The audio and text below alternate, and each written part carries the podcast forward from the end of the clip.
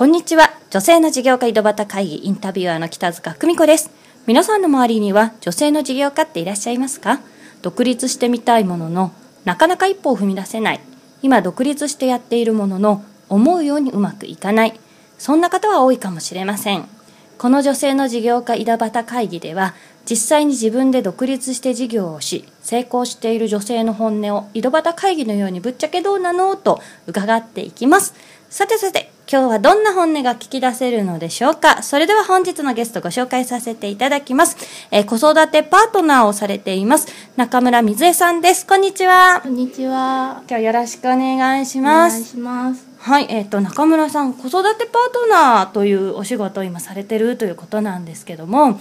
えっ、と、実際どんなことをお仕事でされてるかっていうのを少しお伺いしても大丈夫ですか？はい、えっ、と今はえっ、とベビーシッターとあとはママの相談の窓口のようなものをえっ、と今ビジネスとしてやろうと考えています。はい、えっ、と、ほい、えっ、と、もともと保育士さんということですよね。はい、保育士さんはちなみに何年ぐらいされてたんですか？えっ、と保育士は7年やってます。7年で今はもう保育士さんは辞めてベビーシッターだったりとかママの相談窓口のようなところを今いろいろやられてるということなんですけどもはい。もともと保育士さんになったきっかけからちょっとお伺いしても大丈夫ですか？はい、えっ、ともともと保育士になろうと思ったきっかけが、えっと中学校の時の職場体験で、へえあのたまたま保育園が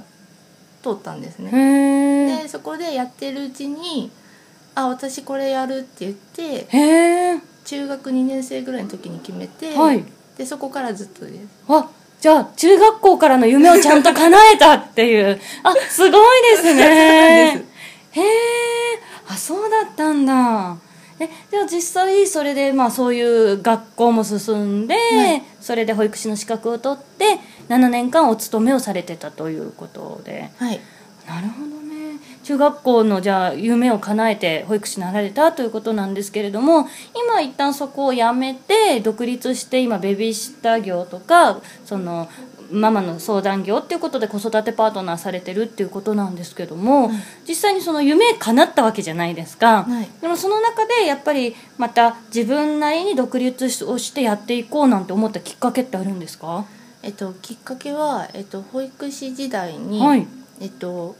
ママに相談を受けることがすごい多かったんですけど、はい。そのママの相談を受けるにあたっても、えっと、保育園の暗黙の了解があってはい、壁を作らざるを得ない状況があるのであ聞いちゃダメだよみたいな。これ以上聞いたら大変よここから踏み込んだらいけないよみたいな領域があるので。大人の事情ですね。そうなんです。なので、えっと、そこを踏み込んだらもっとママがあのなんだろう楽になれるしすっきりするのになっていうのもすごいあって、うんうんであと子どもの成長をそばでちゃんと見ていきたいっていうのもあったので,、うん。でやって保育士を続けようとは思ってたんですけど、はい。やっていくうちにこれ保育士やってたらできないなと思ってやめました。うん。じゃあさらにもう一段階自分のこう夢のためステージアップのためにやめて今もうちょっと近い形でママだったり子供たちに寄り添えるようにということで新しく独立をしていったっていうことですかね。はいそうです、えー、すごいですね。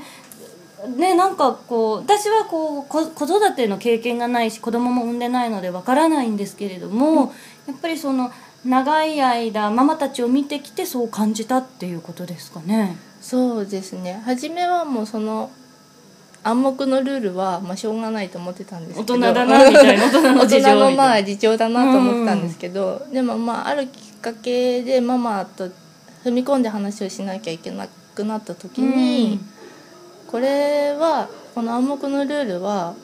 いつか破んなきゃいけないなと思ってて保育園にいたら絶対できないと思ったので、なるほどね。そこから一歩踏み出してっていうと、でその一歩踏み出してってことなんですけどもそれってやっぱり少し勇気がいったことなんじゃないかなと思うんですがちょっとそのあたりを伺いたいんですけども、そうですね。なんかその保育士から独立するっていうのが周りにやっぱりいなくって、うん見たことないですもんねあんまり、うんそうなんです。なので誰かいないかなと思って探した時に、はい。えっと尊敬できる方がやっぱり私がやりたいような雰囲気のことをやってる方がいらっしゃって、はい。でその方に連絡をして、うん。そばでなんかどういうことやってるかとかっていうのを見させてもらった時に、うん。あ私もやって大丈夫なんだなと思って、その後にもうすぐ保育園に辞めたいですって言ってました。すごい行動的ですよね。こう。なんか中一瞬こうなんていうかちょっとおっとりした感じだから なんかそのそのパワーはあんまり感じないんですけど ねえすごい夢のためにやっぱり中学校からの夢叶えちゃうぐらいだから、これをやろうと思ったらまっすぐ突き進めるというか,、いなんかそういう強さがあるんじゃないかなというふうに感じるんですけども、はいじゃあ実際、まあ、挑戦して今やってるね、はいこれからいろいろビジネスもしっかり形作ってやっていっている途中だと思うんですが、まあ、やってみたもののちょっと辛かったなっていうことがもしあればお伺いしたいんですけども。やってみて分かっまあ前々から分かってはいたんですけど、はい。もう全部自分でやらなきゃいけないっていうのと、うんうんあと守ってくれるものがなくなっちゃううんうんので、うん。今まではもうずっと保育園縁がね、うん。ありましたからね。守ってくれてたんですけど、うん。何かあったらもう自分が責任を負わなきゃいけないっていうのもあったし、うんうんあと何でも自分でやるっていうので一時仕事をベビーシッターの仕事を詰めすぎて、うん。えっと、周りの方にちょっと生活見直してって怒られました。なるほはい。どなるほどね、はい。なんかいろいろ本末転倒になっちゃったなみそうたいな、ね、そうそうなんです。あれ？ってなりねます。ね逆にその、まあ、今そうは言ったって一歩踏み出して、私これやりたいってしっかりもっと子供たちとかママたちと関わりたいって飛び出してるわけですから、やっぱりやってよかったなっていう経験ってたくさんあると思うんですけども、はいその中でこれは一番っていうエピソードがもしあればお伺いしたいんですけども。なんだろう。一番って考えるとなんかちょっと難しいなと思うんですけど、はい。でもやっぱり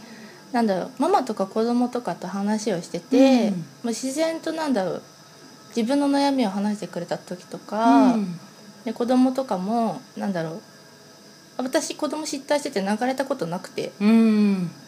もう泣かれずにすぐ懐いてくれたりするので。すごい。なのでまあそういうのでまあちょっとずつ子供のその日の成長を一緒に見れたとか、うんママに「あ話せてよかったです」って言ってもらえた時はあやってよかったなって思います、うん。保育園じゃやっぱり話せなくてとかうんもうんうん。言われたりするので、うん。なるほどね、はやっぱり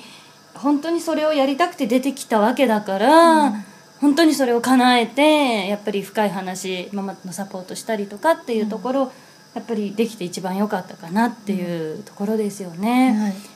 じゃあ最後にちょっとあお伺いしたいんですけども、はい